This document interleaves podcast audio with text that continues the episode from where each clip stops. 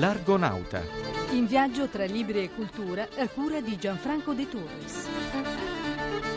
In questo numero dell'Argonauta, la simbiosi tra la razza felina e la razza degli uomini di potere. Un saggio che ci fa barba e capelli.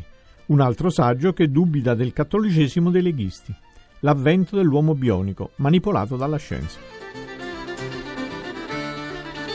L'Argonauta si occupa di gatti appena può. La passione per la razza che cammina sui tetti o che ti struscia alle caviglie, come la definiva lo scrittore americano Howard Philip Lovecraft, noi ce la portiamo dietro da sempre, sin da quando eravamo bambini. Sicché non possiamo non segnalare i libri di Marina Berghini, presidente dell'Accademia dei Gatti Magici, magici perché intorno a loro fanno nascere un'atmosfera magica.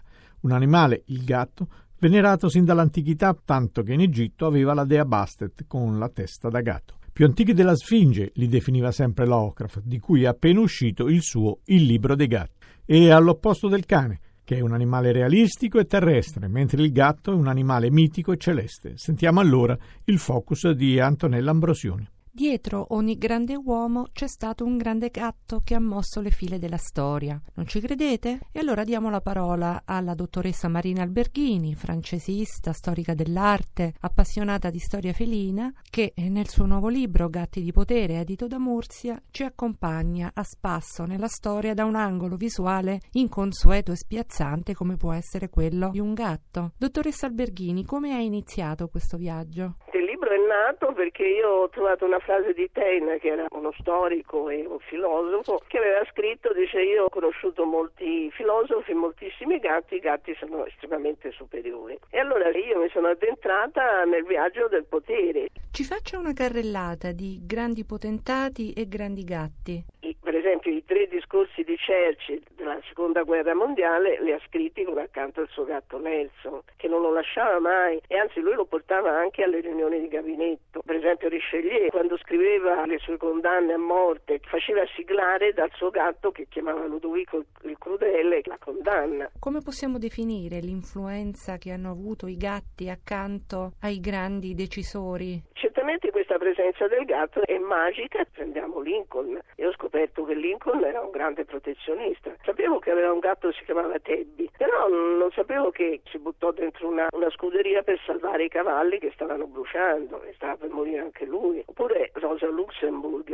grande rivoluzionaria, che era considerata una donna freddissima e che invece per la sua gatta Mimì ho trovato le lettere, sono una cosa meravigliosa, come se fosse la sua figlia. Poi ci sono i gatti rivoluzionari, il gatto di Lemin, Fiodor, il gatto invece di, di Nicola secondo. Insomma, i gatti si possono considerare un po' un crocevia di psicologia, storia, arte e magia. Sono un medium, eh, attraverso la psicologia e l'umanità di queste persone. Io ho scritto la biografia di Paul Klee e, ed era considerato un uomo di una freddezza spaventosa, però poi c'era questo gatto bianco, si chiamava Bimbo, per il quale lui ha scritto delle poesie meravigliose e poi lo ha messo nel suo ultimo quadro. Leone dodicesimo era un uomo freddissimo, però aveva una tenerezza enorme, come se fosse un figliolo, per questo gatto che si chiamava Micetto. Il suo ultimo pensiero fu proprio quello di affidare sul letto di morte Micetto a Chateaubriand. E poi c'è anche la regina Vittoria. Tra l'altro non amava neanche i gatti perché erano molto amati da, da certi pittori che lei considerava scapestrati, come erano i tre Raffaelliti, e che invece quando prende la sua gatta bianca, stufetta bianca, gli viene l'idea di, di mettere sulle mostre feline.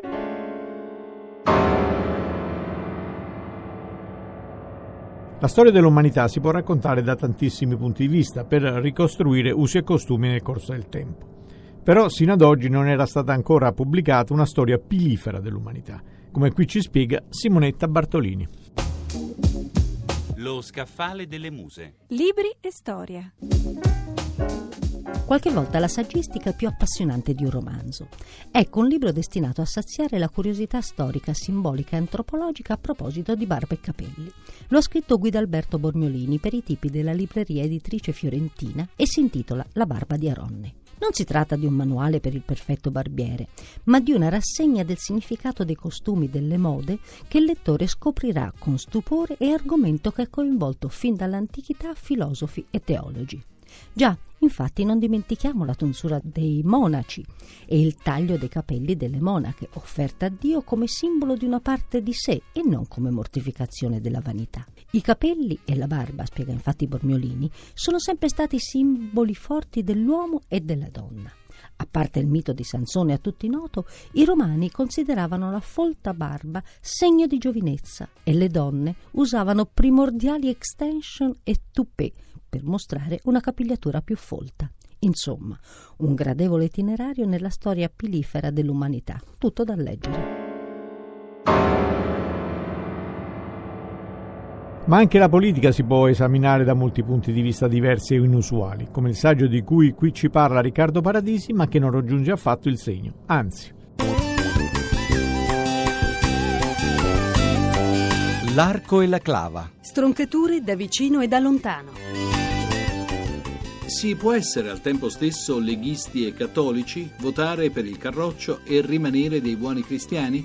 Sembrerebbe una domanda assurda e provocatoria, eppure a porsi questa domanda e a darsi marzullianamente anche una risposta è Augusto Cavadi ne Il Dio dei Leghisti, San Paolo Edizioni, il quale, nemmeno fosse il Papa o una qualche autorità ancora maggiore, afferma che in sostanza no, non è possibile, che se si è leghisti non si è cristiani e che se si è cristiani non si è leghisti. Una scomunica in piena regola, insomma. Come si concilia infatti il messaggio di accoglienza e di amore per il prossimo predicato da Cristo, sostiene Cavadi, con le dichiarazioni aggressive del Carroccio nei riguardi di musulmani ed extracomunitari? Ma a parte il fatto che se si dovessero giudicare i toni aggressivi usati in politica contro i bersagli polemici di turno, non rimarrebbe partito che un cristiano potrebbe votare, il punto è che Cavadi dovrebbe, proprio in nome del Vangelo, evitare di giudicare per non essere a sua volta giudicato, soprattutto riguardo una materia così misteriosa e profonda come la compatibilità tra una scelta politica e la coscienza religiosa.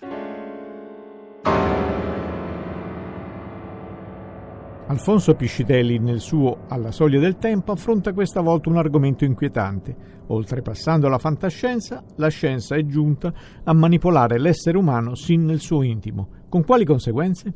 Avvento dell'uomo bionico.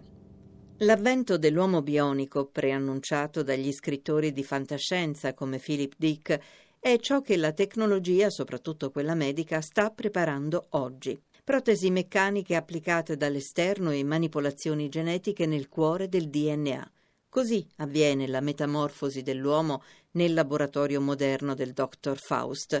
Più mago che scienziato, l'uomo cerca di ripercorrere i passi della creazione e ogni giorno di più si accorge di quanta complessità alberghi nel più semplice degli organi umani. Tutta la storia della tecnica è in fondo un lungo progresso nella elaborazione di protesi. Gli occhiali migliorano la vista, le automobili sostituiscono le gambe. Le gru sono braccia meccaniche che si allungano ai piani alti dell'atmosfera, le armi, terribili artigli nelle mani degli uomini. Così l'uomo diventa migliore, o questa barocca armatura di protesi dimostra che egli è ormai vecchio e malato. Incerto è il punto d'arrivo a cui può condurci il sogno bionico del dottor Faust, ma se le macchine si sviluppano e gli uomini si manipolano, arriveremo forse a un punto a metà strada. Al crocevia del futuro si incroceranno macchine capricciose e uomini senza libertà. Piacerebbe incontrare il grazioso arlecchino elettronico cantato anni fa da Alberto Camerini, quello che ha un cuore di bambino e non si ferma mai. Attacchi la corrente, vedrai che partirà. La puntata è conclusa. Gianfranco De Torres vi ricorda il sito web w w w punto radio uno punto rai punto it, la posta elettronica argonauta chiocciola rai punto it, vi dà appuntamento fra sette giorni. Saluti a tutti.